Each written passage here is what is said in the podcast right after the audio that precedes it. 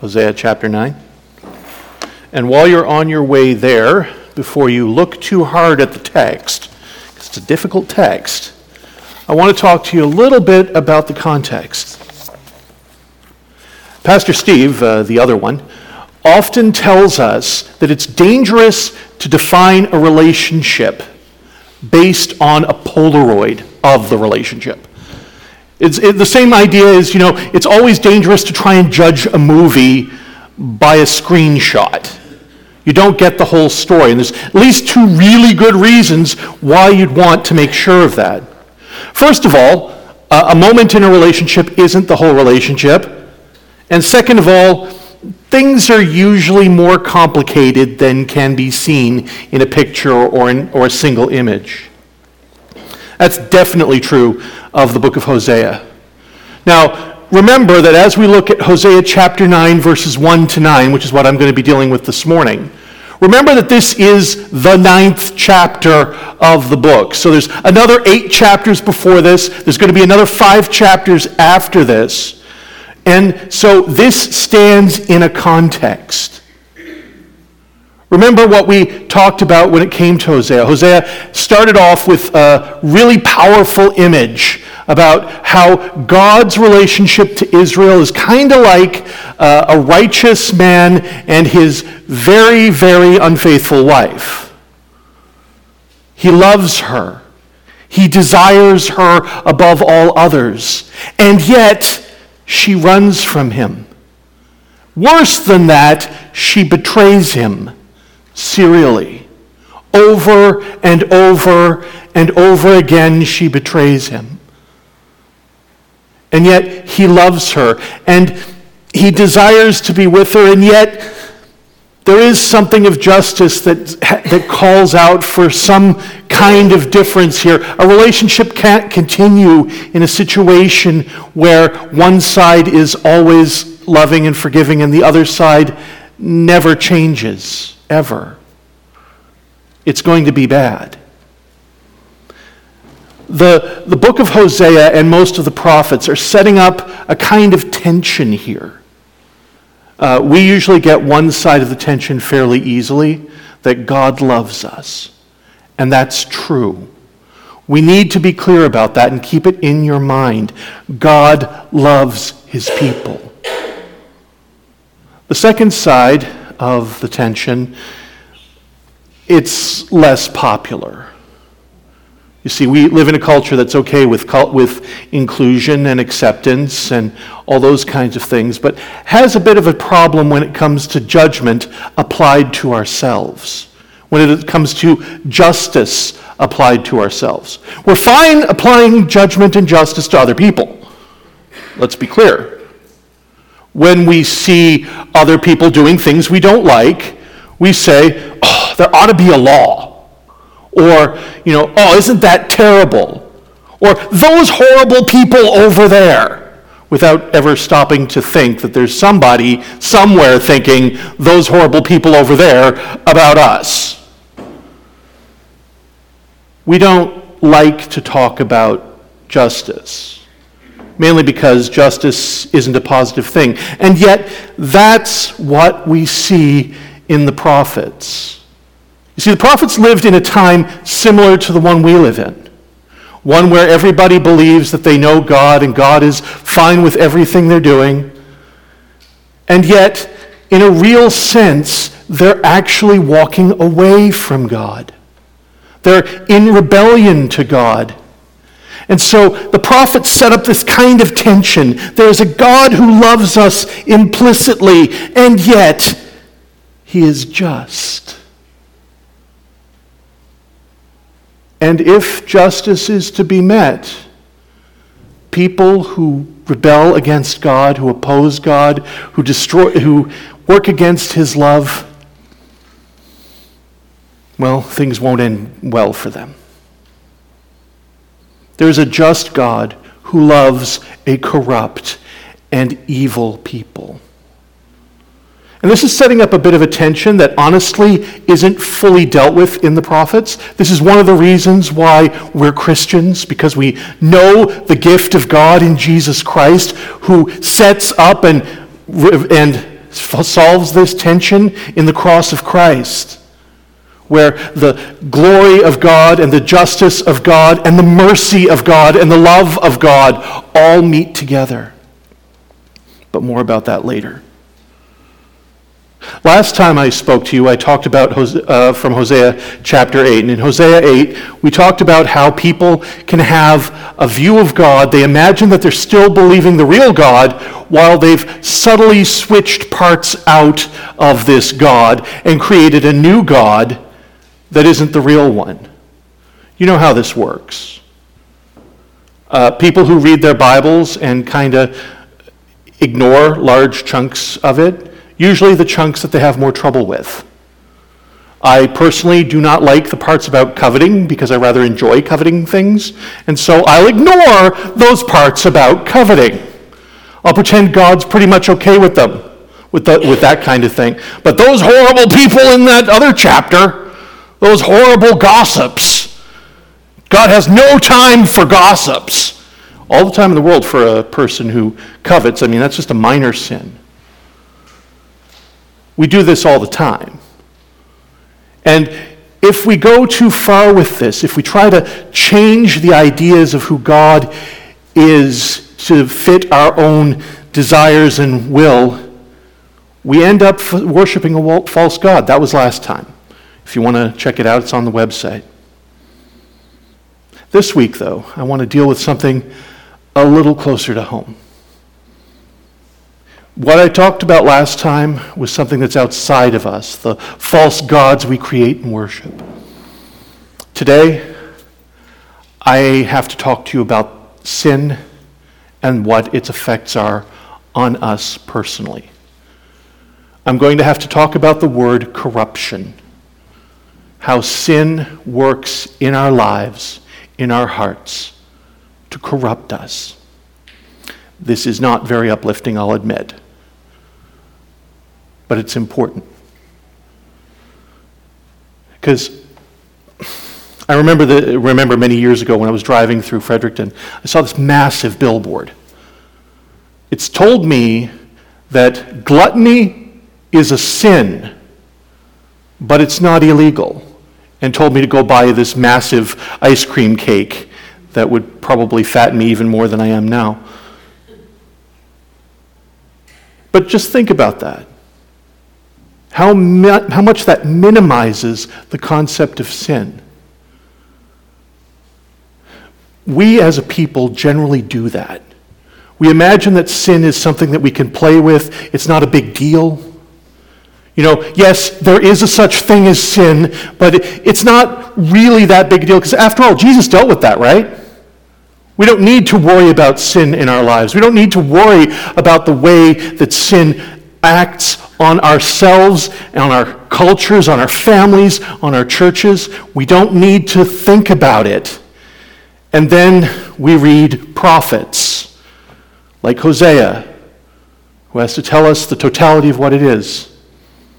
So, and lest you think that this is merely an Old Testament thing that wasn't around in, in Jesus' time, I'm going to point you to James chapter 1, verses 14 and 15, just for a moment, because what I'm going to be preaching on today is pretty much encapsulated in, that, in these verses. James, under the inspiration of the Holy Spirit, says, But each person is tempted when he is lured and enticed by his own desire. Then desire, when it is conceived, gives birth to sin. And sin, when it's fully grown, brings forth death. Not uplifting, that's the rest of James is better, but it's important that we see this. Because this is not something that's new to James. It's not something that he came up with. It's something you see throughout the entire warp and woof of Scripture. So the three points today from Hosea chapter 9, verses 1 to 9, are going to be that first of all, sin corrupts our desires. Second of all, sin corrupts our perceptions, our views of things around us. And finally, and most bluntly, sin kills.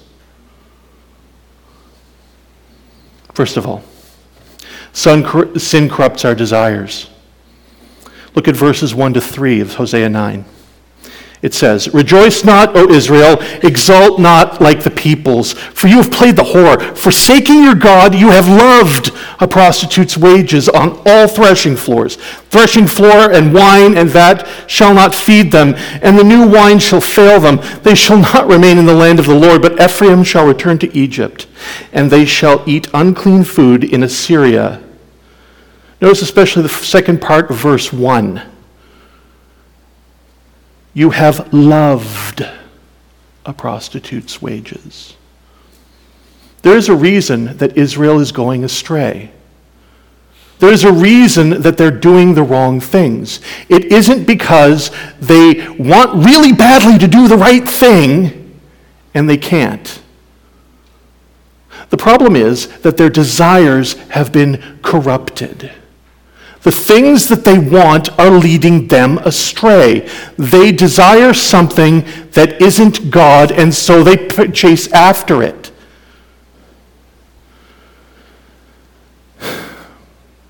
The Bible teaches us that we are born into sin. That's a natural thing that we came that we're born with. Not quite natural, it's something that we are born with though, ever since Adam.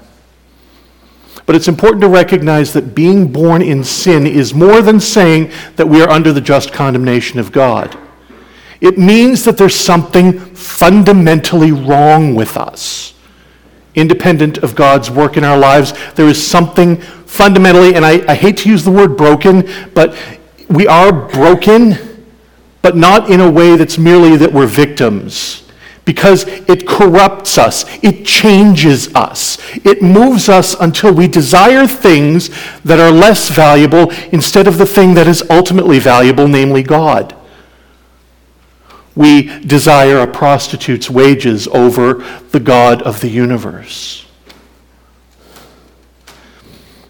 Sin has an addictive component. The more we embrace sin, the more we seek after sin, the more we'll want it. Because sin does something to our hearts. It separates us from God, and in not being able to see God, we begin to see other things that aren't as valuable, and in fact, in many cases, are actually evil as more valuable. And so we seek after those things instead of the God who created us.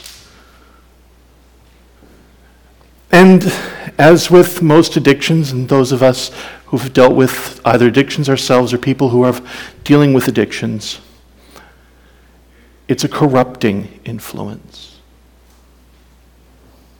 A person who embraces their addiction to extreme measures ends up changing themselves. You can remember the people you've seen you from high school who you know were pretty good dudes, and then they found out about cocaine, and before long they're not very nice anymore. That's a drug. That's something we clearly see as problematic. But I'm telling you that sin is like that for every one of us. The sins that we embrace don't merely stay in the darkness where we embrace them, they change us. They make us see the sins as valuable. Before long, the man who is racked with lust is seeking after the, the computer harlots just so that to the point that he avoids his scripture reading and avoids his family the person who is a gossip loves so much the knowledge of having this one little thing that they can tell other people and have over others, even as it destroys their friendships and their relationships. It harms churches and separates people. But that one piece of juicy gossip was really valuable.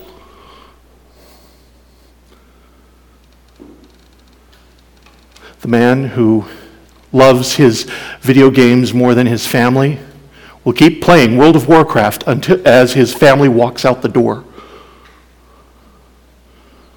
Because sin is addicting, it's corrupting, it changes us.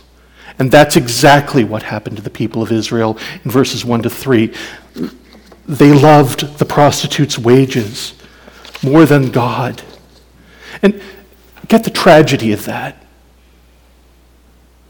Because it is horrifically tragic. Unsurpassed joy is offered them in God. They are the people of God. They have the ability to talk to God face to face. And they squander it for the sake of their own sin. And not even really good sins. It's not like it's something noble that we're talking about here. They just desired release. And they valued God more than that. Unless we think we're, we're all in nice suits here and, you know, we're, we're dressed kind of nice here at the church. We, it's a church. We all came to church on Sunday morning. Lest we imagine that it's only those horrible sinners out there. How often do we embrace sin like that? Do we play nice with the sins in our lives, pretending that our sin isn't as bad as the sin of the guy next to me? Well, at least I'm not that guy over there. And yet, God, with the fullness of joy, is offering himself to you, to us. And yet we embrace the sin as if it's valuable. But it doesn't just corrupt our desires. Point two sin corrupts our perceptions the ways we see things, the ways we see things around us. It's possible that some of you have actually felt this in the last few moments. I know I did when I was reading Hosea. Do you ever get the feeling when somebody points out something wrong with you and they're right and you know they're right? I, I'm, I don't know if that happens to most of you. It happens to me fairly regularly. I know a lot of people who will point out things that I need to work on. It's actually a blessing. But do you get that feeling at the first moment when that happens? What's the first thing you do? Do you, do you say, Oh, thank you very much for pointing out that sin in my life. I know that that's going to help me get closer to God and to help my relationships. That's not the way we react. The way I react is, Who the heck are you? Who are you to tell me this? How, how dare you? You're crazy. You don't know what you're talking about. And then just read verses 7 and 8 in Hosea 9.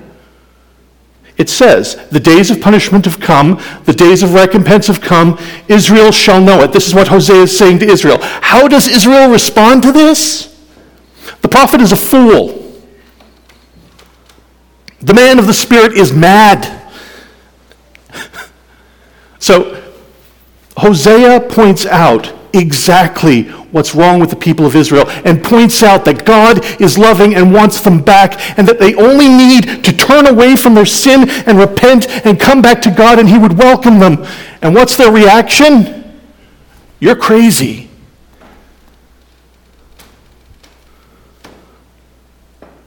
I, I, wish I could say Israel is alone in this, but I know that it's what happens in my own life. I find it so much easier to attack the, the messenger over, the or, over dealing with the actual message. But it can get worse. If we embrace this, like any sin, it corrupts. Notice how it keeps going. Because of your iniquity and great hatred. The prophet is the watchman of Ephraim with my God. So the prophet is the watchman of Ephraim with my God. Yet, a fowler snares in all his ways, and hatred in the house of God. Allow me to translate. Hosea tells the truth. Hosea tells them what needs to happen. Hosea calls them to repentance and gives them the good news of God's willingness to take their repentance. And they hate him for it. Notice it's not that they hate him naturally. It's not that they just dislike him, they dislike him specifically because he does what love requires and warns them. They honestly believe he doesn't like them while he's doing the most loving thing that was possible. The people of Israel are evil, so they can't accept the prophecy that would call them to repentance, so they attack the messenger.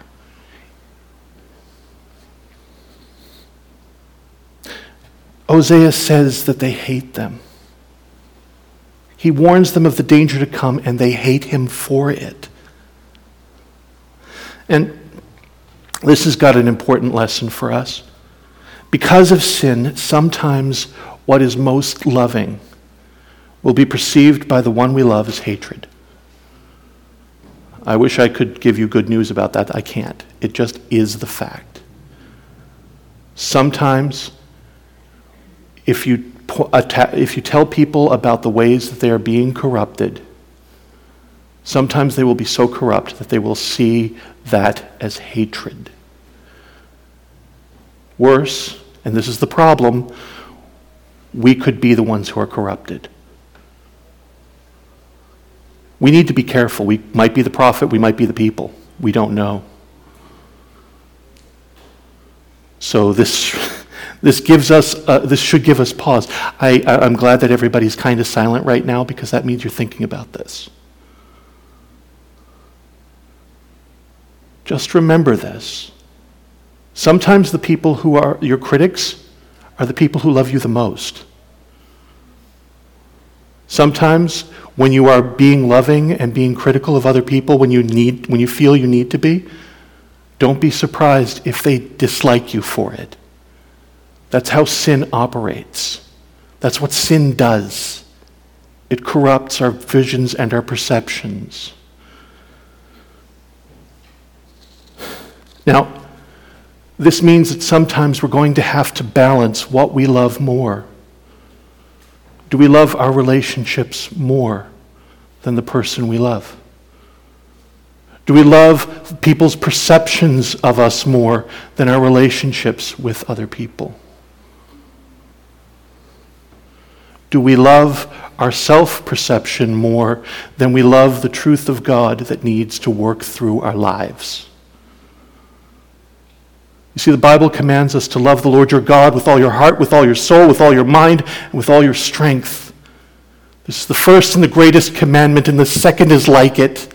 Love your neighbor as yourself. Notice that doesn't say you have to love your relationships, it says you have to love people. It, has, it says you have to love God. It doesn't say you have to love yourself. It says you do love yourself. You need to love your neighbor like that. It says you need to love God more than that.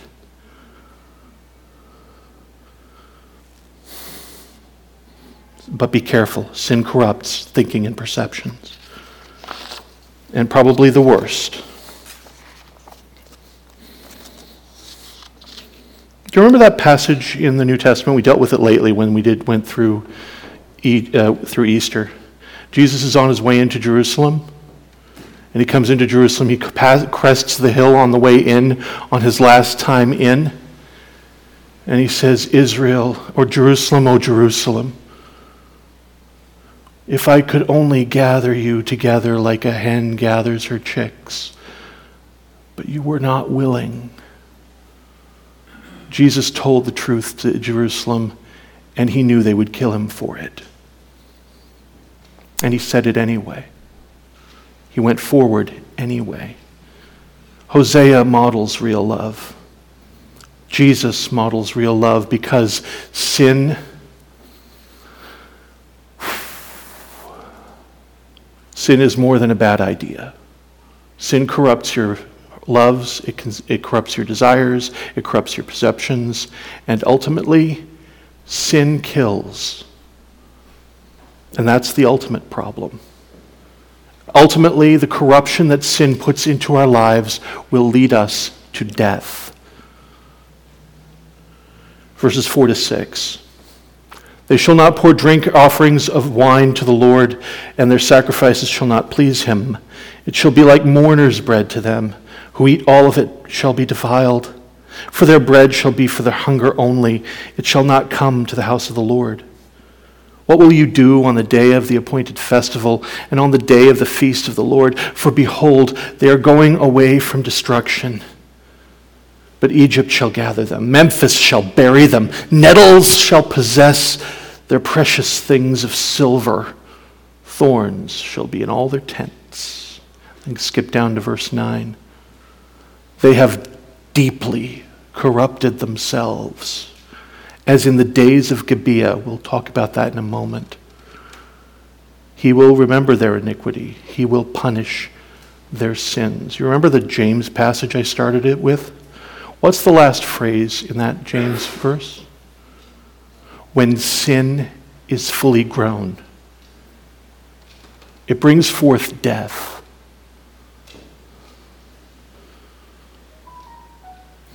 The people here of Israel, because of their corruption, because of their evil, because the way they've turned from God and embraced things that God does not love, God, things that God hates.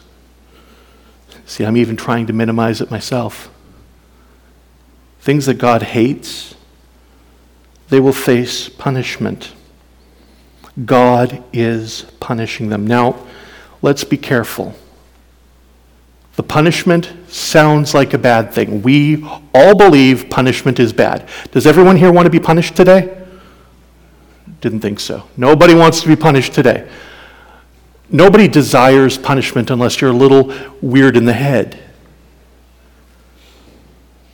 Yet punishment is better than the alternative.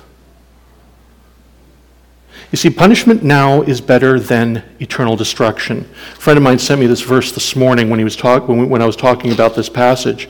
This is from Jeremiah. For I am with you to save you, declares the Lord. I will make a full end of all the nations among whom I scattered you, but of you I will not make a full end. I will discipline you in just measure, and I will by no means leave you unpunished. It's Jeremiah 30, 11. Now, get the issue the point here. God is saying to the people in jeremiah i punish you because i love you. I punish you because i desire that you would turn back from your evil and live. Because sin will kill you. And so i will set it so that the sin will no longer be valuable to you. I will make it so that you will turn away from your sin I will punish you that you might be saved. Because the other option is full destruction. In verse 9, it talks about the sin of Gibeah. Do you know who, where Gibeah is? It's mentioned in another part of the Bible. Not a very nice part of the Bible, actually. It's the tail end of Judges. If you read Judges, it's one of those books whereby the people of Israel start off pretty okay, and then everybody does everything what they view in their own own they do whatever is right in their own eyes and then god sends them a judge and the judge saves them and they get into a, a bit of a, uh, a plateau and then they start doing whatever they feel like doing and then god saves them and they keep going but the circle is keeping on going down and down and down until ultimately you get to the situation in Gibeah. And I'm not going to go, get too deep into this because it's kind of gross. But let's just say the people of Benjamin at Gibeah did things that got Sodom and Gomorrah destroyed. The things that God destroyed Sodom and Gomorrah before they could do it, Gibeah of Benjamin did. That's how corrupt they had become.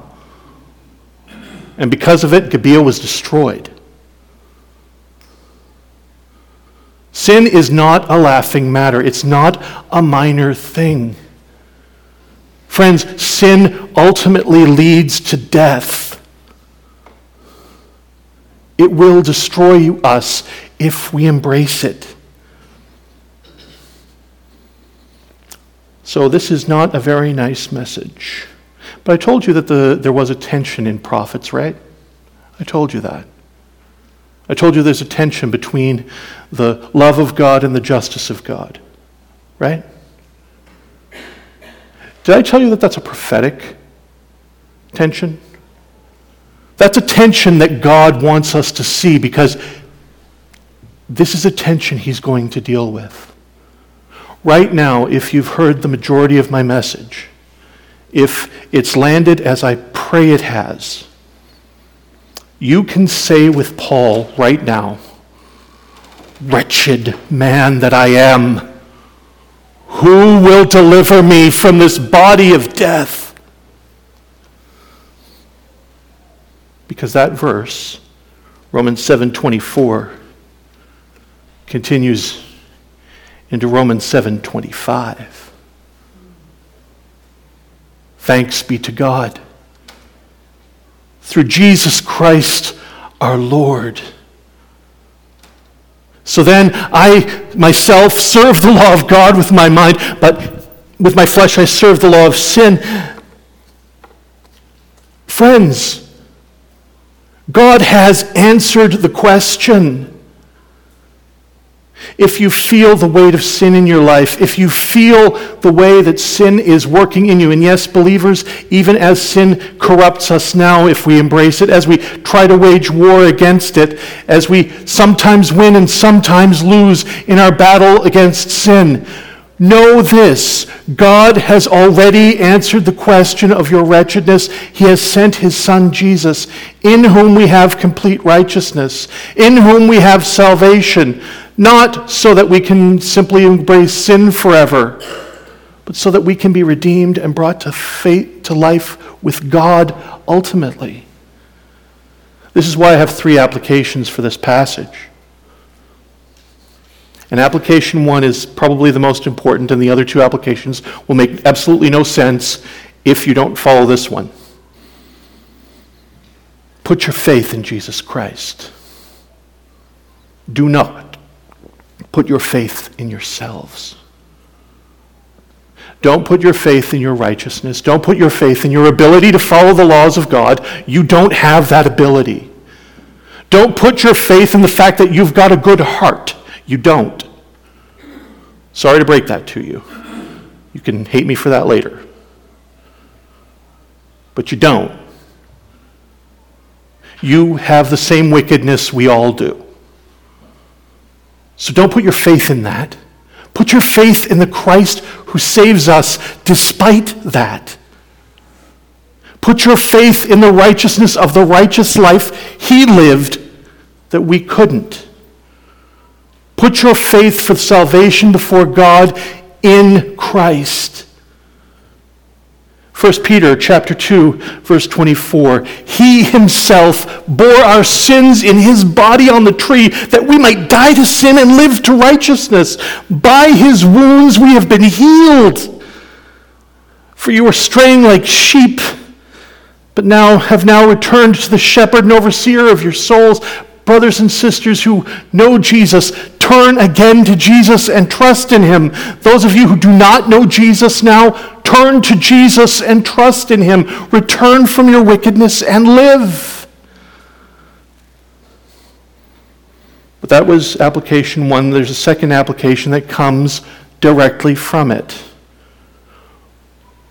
And again, uh, one of these words that I'm not supposed to say in a 21st century pulpit repent.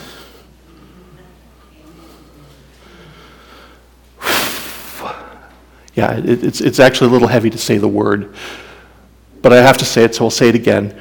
Repent. By repentance, I don't mean screw up your good, good desires and try to muscle your way through doing the right stuff.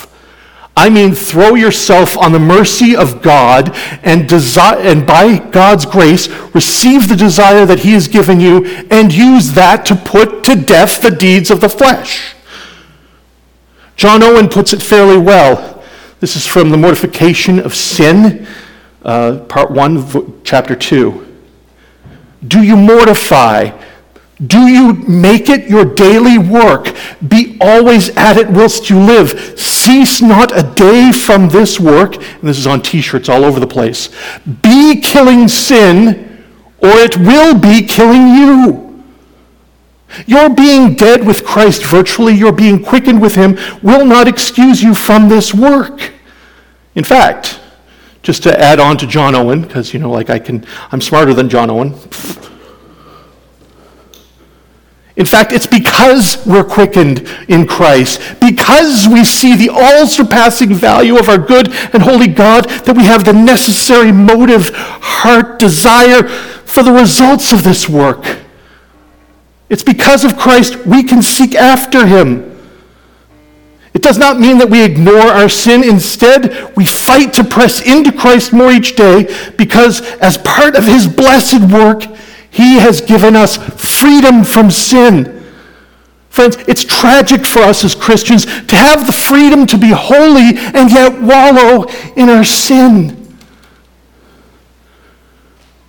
The Lord God has designed us by His Spirit to reflect the glory of God to the nations around us. We are designed to be images of the one true holy God. And so often we wallow in sin instead. Freedom is granted us. So, brothers, sisters, turn from our sin.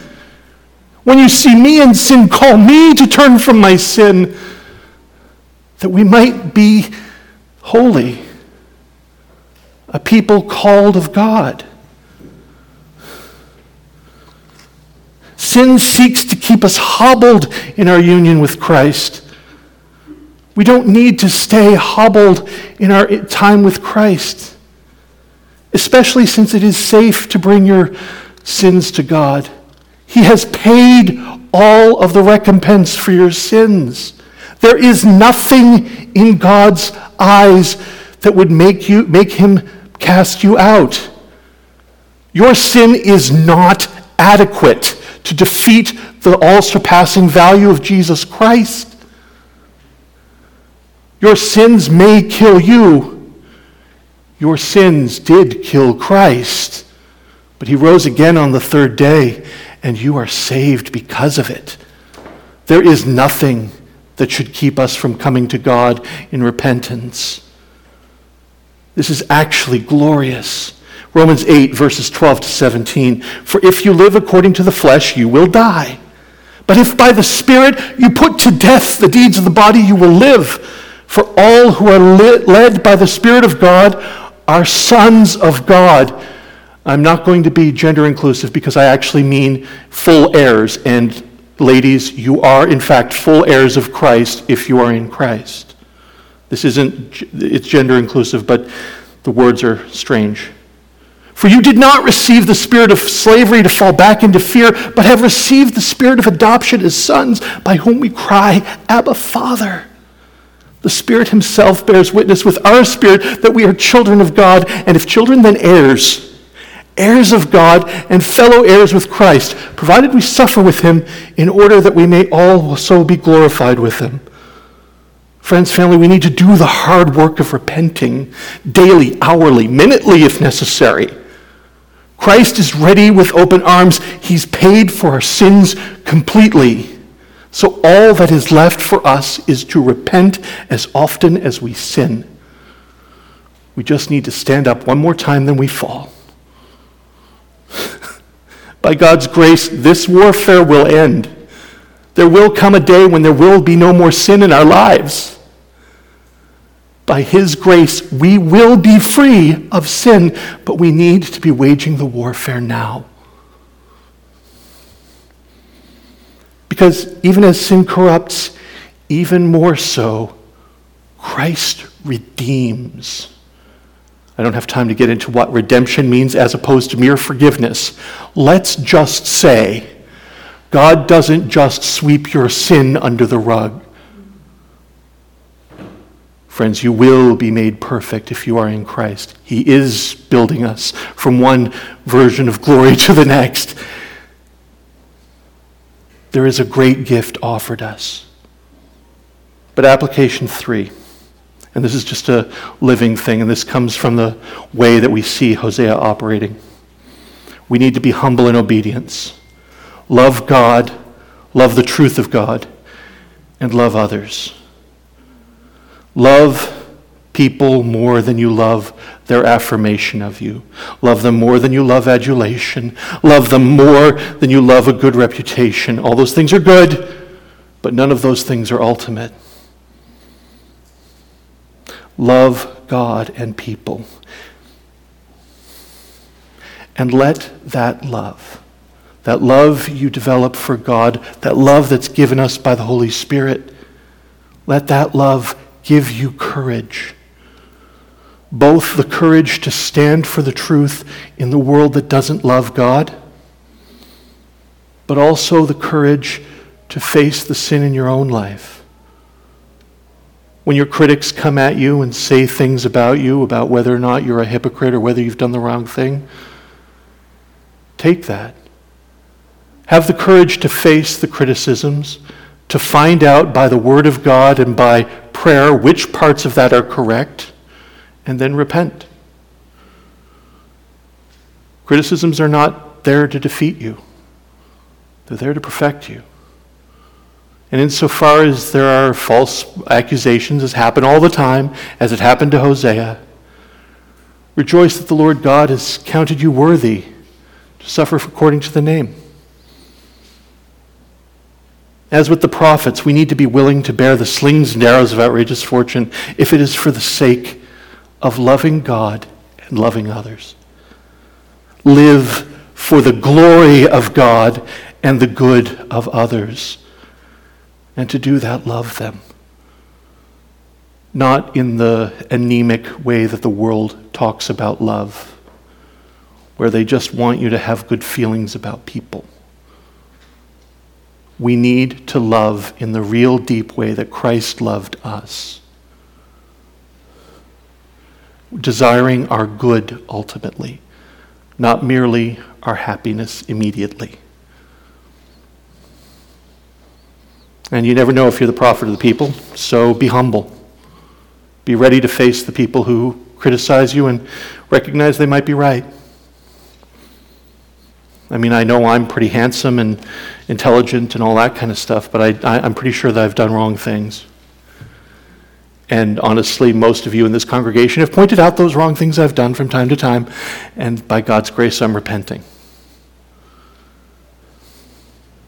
Because God does love us, and He loved us well.